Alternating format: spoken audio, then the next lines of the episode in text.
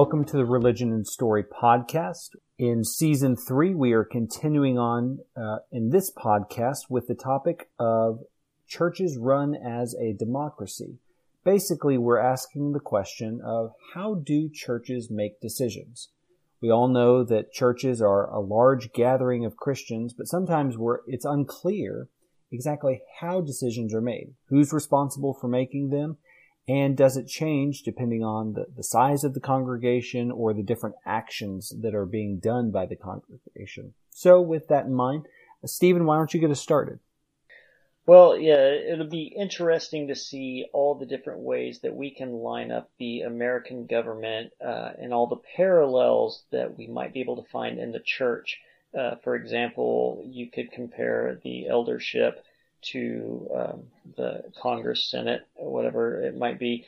Um, the ministers are often viewed as a uh, an individual leader, like you would see in the executive branch. I don't know exactly uh, what we might be able to compare the uh, ju- judicial branch to, but that whole setup or the structure, the hierarchy um, that we see deacons. Maybe you could say that they fit somewhere in there as well. Song leaders, really, they, they have no power, so we can quickly rule them out of any um, status that they might have. Um, but yes, just going through and we'll, you know, pick a few things here and there. Uh, one thing that we're not really going to talk about is uh, as far as democracy, where you uh, there can be some emphasis on personal freedom. We thought that we might be able to show that there's a parallel between that and your personal interpretation versus what uh, uh, your the congregation you might place your membership at, how they say that they believe um, in a creed or doctrine or uh, whatever you want to call it. But we're going to mainly focus on the the structure that is set up to lead a church. Um, but getting started, let's let's just discuss the eldership. Clearly, they are the ones that are making the decisions, the ones that are ordained. We have scriptural references uh, that we can see. The they're supposed to be these type of men, uh, and I, I, say men because it does give that clear example. I don't know of many churches uh, that have female elders. Uh, at least in churches of Christ, we do not see that. Um, but the the eldership have a clear outline of the characteristics, and some churches follow these to a T. Some of them say that these characteristics are part of the time that, uh, uh or the churches that the letters that Paul wrote, what they were written to uh, sorry, sorry, written for. Um, and how would you say, Daniel, that we are able to best line up what we can take from Scripture and directly link that between how churches are clearly stealing things from uh, uh the American government, and that's how they're uh, functioning as a church today? Yeah, so I think that issue is in some way uh, related to church history, which we've discussed before and we'll discuss in other podcasts. Um, but we see that the church has understood this concept of elders in a variety of ways. In fact, other uh, Christian denominations besides the Church of Christ, where most of our listeners are coming from, have different names for these elders because there are, in fact, different names used uh, in the Bible, and sometimes they use names that come directly from the Greek, like episkopos. Um, and so you have these overseers and these uh, and bishops and elders and shepherds. You have these different names, and sometimes it can be a little confusing. Um, but when you're you're thinking about these uh, different positions, um, you have this. The Church of Christ has historically said uh, that when you look at the Bible, that position looks like a group of overseers. Um, some might uh, compare it to a uh, a board, a board of trustees or a, a, board of directors sort of model. And this uh, group can meet uh, behind closed doors and they make decisions for the on behalf of the church for the betterment of the church. Um, and some have issues with that interpretation. Some some think that is the best way. And so, Stephen, like you were saying, there's clearly a, a parallel there in some ways with uh, American democracy as we understand Congress, especially American as a America as a republic. See Congress as this group who operates on behalf of the American people and they make decisions for the rest of us. Um, there are, and I think we'll talk about this a little bit more, uh, perhaps things that we can learn from uh, the American system. But Michael, what are your thoughts on this parallel? Yeah. So I, I think it's interesting to consider how these leaders are chosen and how they maintain their constituents. That's usually a political term that we'll use. Uh, but think also about how elders keep their congregants. So while while the church views the elders as the, the decision making body, um, just like, you know, Jesus is the head of the church, but also the elders are those that are trying to make decisions within, uh, within the body of Christ in order to, to maintain this link to the message of Christ. Congregants are still able to choose where they go to church. They're able to choose what eldership they put themselves under. Likewise, uh, in a democratic setting, uh, or a re- excuse me, a, a Republican setting, a, a, republic chooses its leaders, which then make decisions on their behalf. You know, we send Mr. Smith to Washington in order to represent us. So it, it's interesting how in, in both the uh, American government setting of decision making and in the church setting of decision making, we choose our leaders and then those leaders make decisions on our behalf. Now there's biblical examples of outsiders like Paul coming in and appointing elders, but the congregations I've been a part of, the the congregants are asked, who do you think would be good leaders for the congregation? Who do you trust? Uh, who is represent, you know, who represents the ideals that scripture puts forward? Likewise, on the congressional front. If you don't like your leaders, if you don't like the president, vote them out. And there, there's a popular majority that gets its way within a, a given district. So I'm not sure how biblical it is uh, that there is this democratic uh, selection of leadership. As Daniel, I know you had, had more thoughts there, so I'll, I'll hand it back to you. Well, I was just going to say that uh, it, actually, at my own congregation, the minister is the one who oh, chooses oh, the elders. Um, so that's uh, fairly uncommon in the churches of Christ, uh, though, um, and our and that model is is loose at best. Um, but uh, yeah, like that is fairly un, uncommon. But there's still generally this idea of a democratic election of elders who then represent you.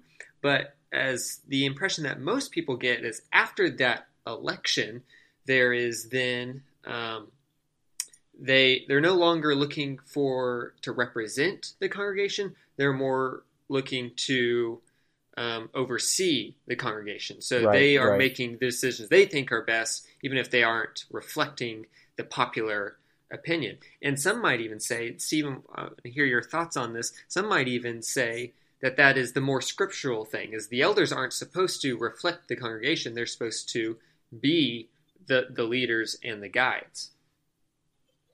Right. And, and it really is going to be hard for elders to uh, you're not going to find elders that are going to be far away from what the uh, people actually are wanting because that that's why they're all in part of the same congregation to to begin with, at least most times. Yeah. I do appreciate you sharing your unique example. Uh, I don't know how unique it is uh, in the grand scheme of things about your minister uh, bringing uh, the elders, uh, not really presenting it as a, a vote. Uh, but usually it's the other elders that are already installed at a church are really having the final vote, let's say, for new elders that are coming in. Yeah.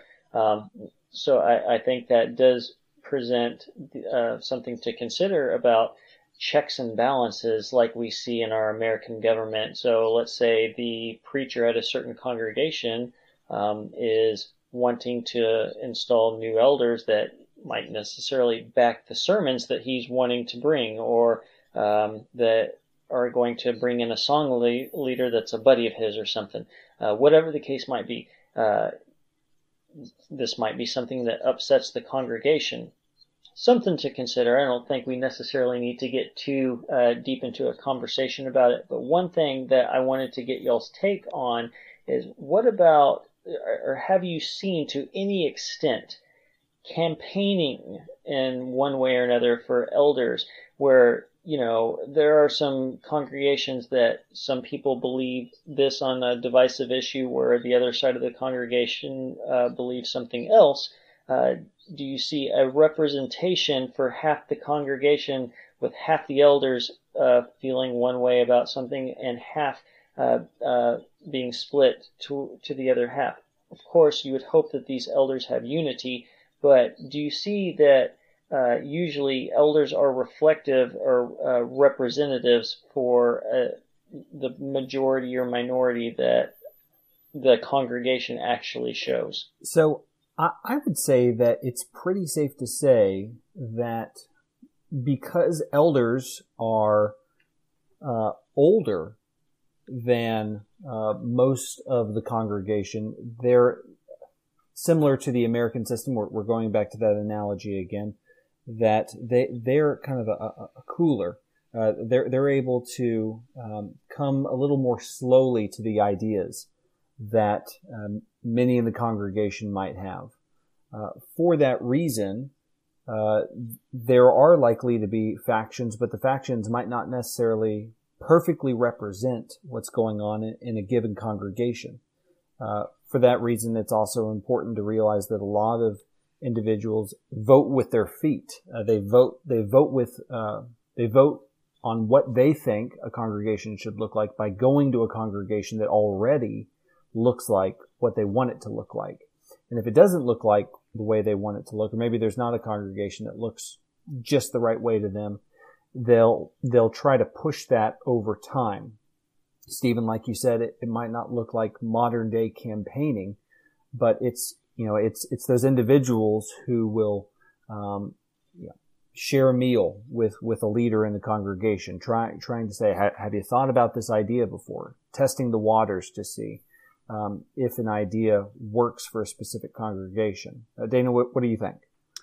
Uh, well, a quick note. I really thought when Stephen was talking about campaigning, he was going to talk about those uh, uh usually older or middle-aged men in the congregation who are really gunning for the position. I think uh, we called it at Harding, you're, you're bucking for to be a beau or a queen for a club.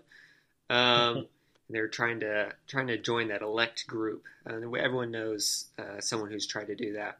But going along with this topic, I think it's interesting. Um, how much do we do we want to see American uh, the American system manifest in uh, the church structure. Uh, we're talking about these um, different ways of understanding how elders are either representing the congregation or they are um, a, a separate from the congregation or overseeing it. Um, but I think there might be something to be said for the idea that we we like the American system, or at least I do, and I think uh, many people do. We think broken. that the it's broken. oh dear. Um, well, at least one of the Crouch brothers likes the American uh, system of government, even though there may uh, be uh, problems at times. The overall architecture seems good. Um, and do we like that idea, like Stephen had said, checks and balances? Um, and how much is the minister to play into that as sort of a presidential figure, as a figurehead?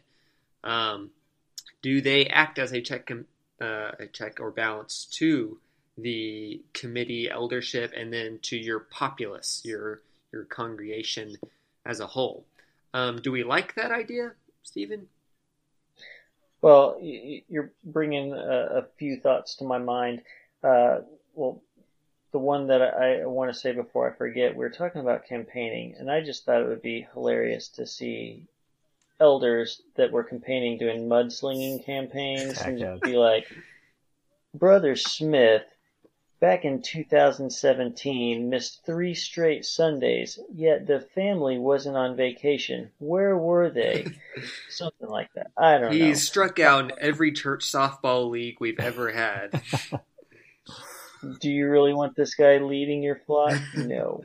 Um, but all right, so you're talking about the uh, the checks and balances, and uh, as far as we can see, and, and we've done a podcast on this before, but the minister is not necessarily a, a scriptural position that is mandatory for the church. Uh, uh, we we do see examples that uh, of ministries that should be or collections are to be taken up for uh, whatever ministry might uh, be in place.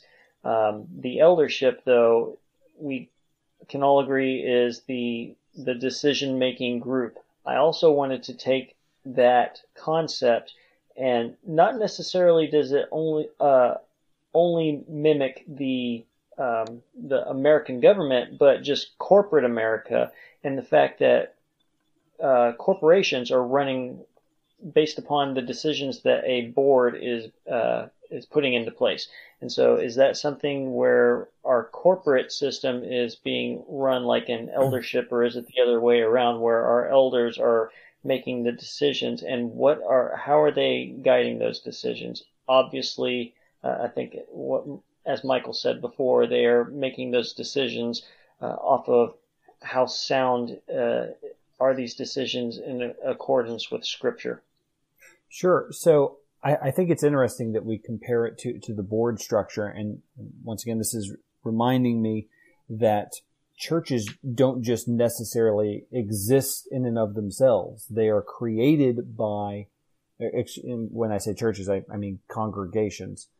You know, they're planted. They are put together by a group of people that is, that is wanting something. And they don't necessarily come with elders at the very beginning. Uh, there are zero elders before there are any elders. And so some congregations that don't have any elders uh, might uh, form a men's business meeting uh, where decisions are made about some matters that would usually go to an, uh, an eldership. But because there is no eldership, maybe no one's qualified or they just haven't appointed anyone or all of the Christians are, are young in their faith. Um, decisions have to be made somehow. Um, Stephen. Yeah, I was going to say, do we have anything, or I want to see what y'all's thoughts are regarding delegation from the elders passing out responsibilities to deacons. Where do elders need to draw the line and say this is this isn't worth our time? Get a deacon to do it, but or uh, uh, you know. So we've all. Is, Yes, sorry to interrupt. We've all heard stories of micromanaging elders who, you know, will uh, will lay, will say it is scriptural for only blue carpet in this room, and you know that we're often told how ridiculous it is that that elders would micromanage in such a way. I, I want to say that I, am somewhat proud of my eldership, uh, the congregation I attend. Uh, we recently had a series of classes where we were talking about church security, and as we we all know that that's sadly an issue that we have to deal with in our in our modern times. Um, and we had an elder that was in the classes. We were talking about these things. We seemed to be making progress on on some ideas, and I remember several heads looking back and say, you know, uh, to the elder, "Can we do this?" And the elder kind of threw up his hands and said, "Hold on, that's not what elderships are for." We're here to tell you if it is scriptural or not. Um, if you bring a security measure to us, we'll tell you if it violates some scriptural mandate. And if not, then it's just a decision of the congregation. It, maybe it needs to be made in a, in a larger context than just one class.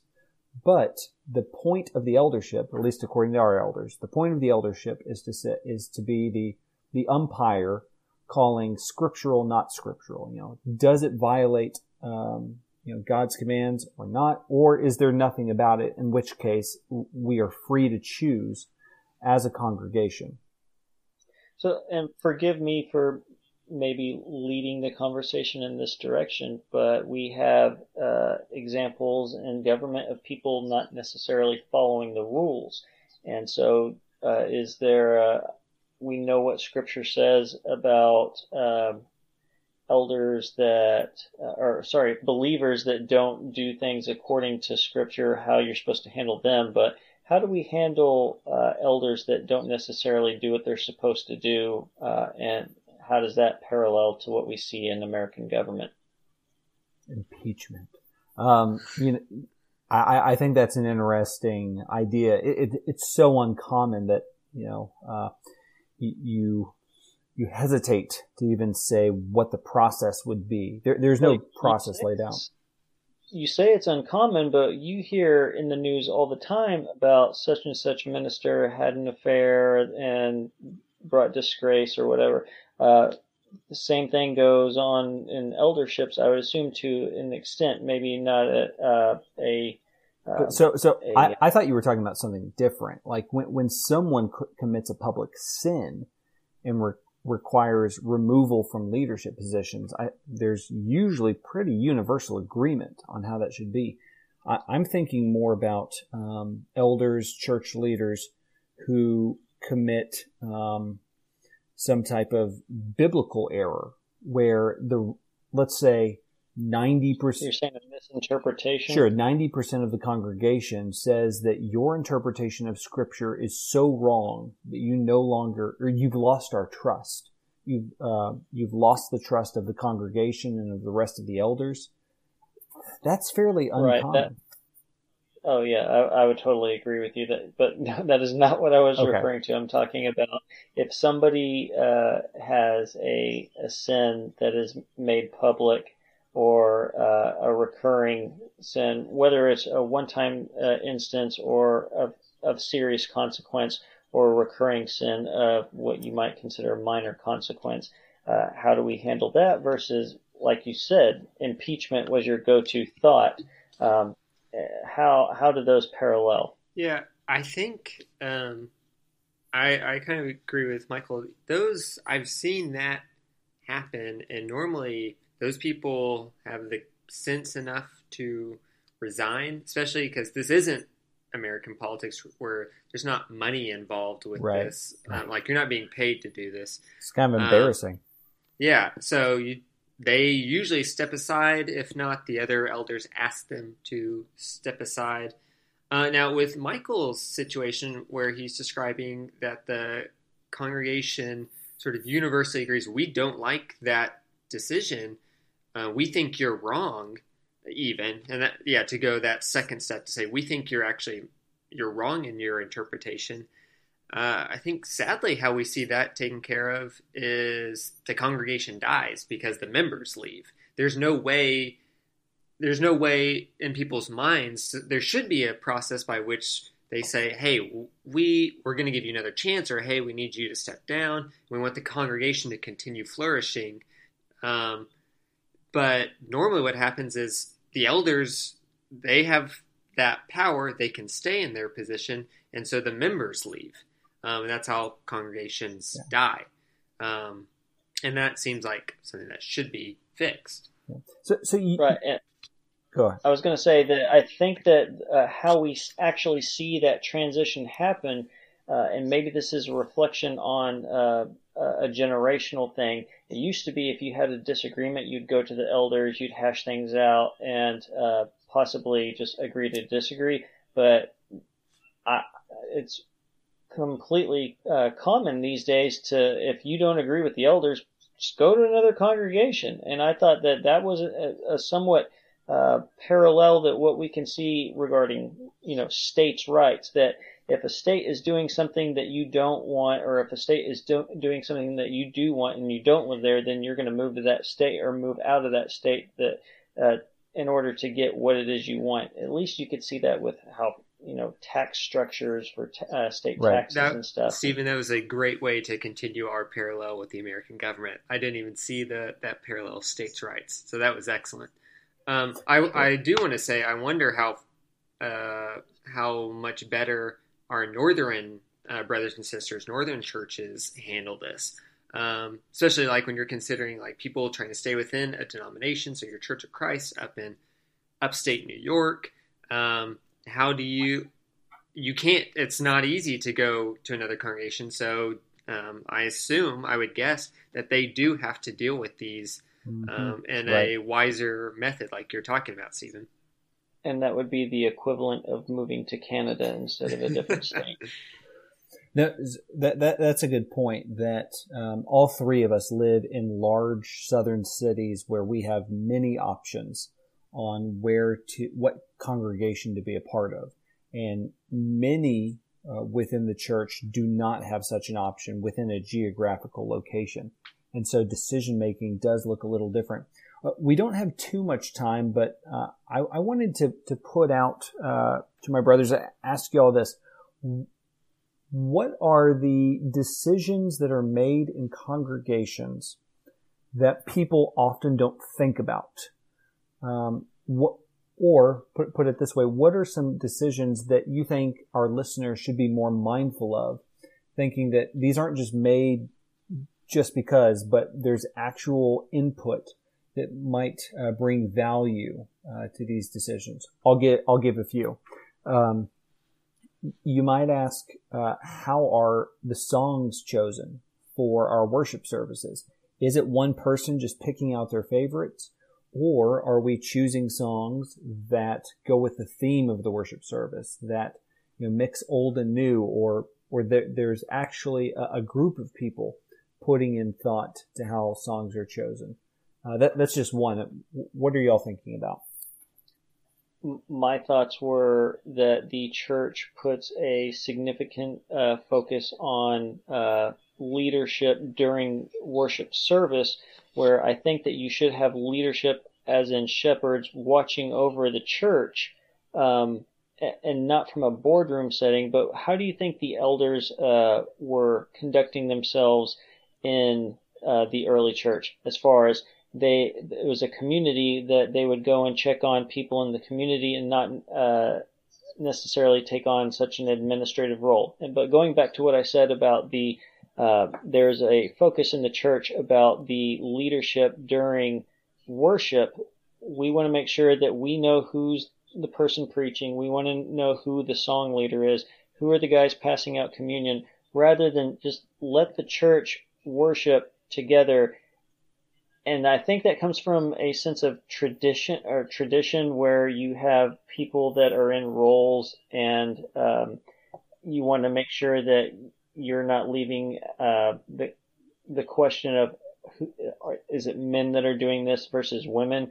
But I think we're we're missing the point a lot of times where we just uh, you don't necessarily need one guy uh, mic'd up leading your singing, um, but just allowing the church. You know, um, th- this is not going to be an example that uh, all of our listeners are going to get, but I know uh, both my brothers will, and maybe they can uh, help take it into an example that our listeners will get. But when we uh, did a thing called early Christian worship, where we replicated the Christians um, worshiping in the catacombs uh, uh, in the under uh, Roman persecution, we are sitting there as a group and we don't necessarily, there's nobody up uh, in the center stage, but we are worshiping where somebody out of the crowd will start a song and we worship. And then a, a, prayer will be said. You don't know who's saying the prayer. You can't see anything in front of you. It's pitch black. And so yeah just putting that uh, leadership focus out of the picture and focusing just on the worship itself. Sorry i went a little long there. To be clear for our, our listeners that was just that was not just me and my brothers doing early christian worship by ourselves. It was part of our summer camp that we went to. Um, to answer Michael's question, a quick thing or a quick uh, thing that I think we need to uh, to consider the decision making process is actually um, large decisions made by the church. Um, my congregation just um, is uh, dealing with a controversial issue that um, I won't uh, talk about right now, but um, it, with talking with some of the ministers and some of the elders, um, I've uh, been able to see how they have actually been dealing with this issue. It is not a sudden uh, change at our church; is a issue that they've been dealing with for over a year, and in in-depth Bible studies weekly. um, almost for a year's time to deal with this issue. And so, understanding that the elders and the ministers and whoever else are are not making wild changes um, haphazardly, but they are putting in uh, the, their due diligence to uh, best serve the congregation. That said, I'll I want to make one concluding remark for myself on this topic, um, and I hinted at it earlier, but uh, I think it's important when talking about this idea of church leadership and church structure to um, not understand the elders as a, a board of trustees, but to understand them as um, shepherds and over as well as overseers. But as a part of that role, uh, we should hope that our shepherds and overseers overseers will give our ministers a very, very long leash and a, a lot of freedom.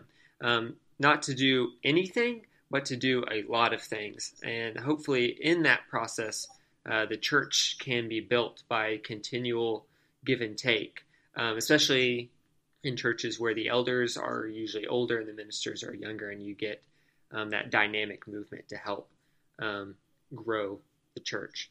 Other concluding thoughts? Yeah, so my concluding thought for this podcast, my one takeaway for our listeners is remember that you are a part of a congregation, and that means you're a part of a family. So the leaders of your congregation, the elders, the ministers, the deacons, they want to know your opinion.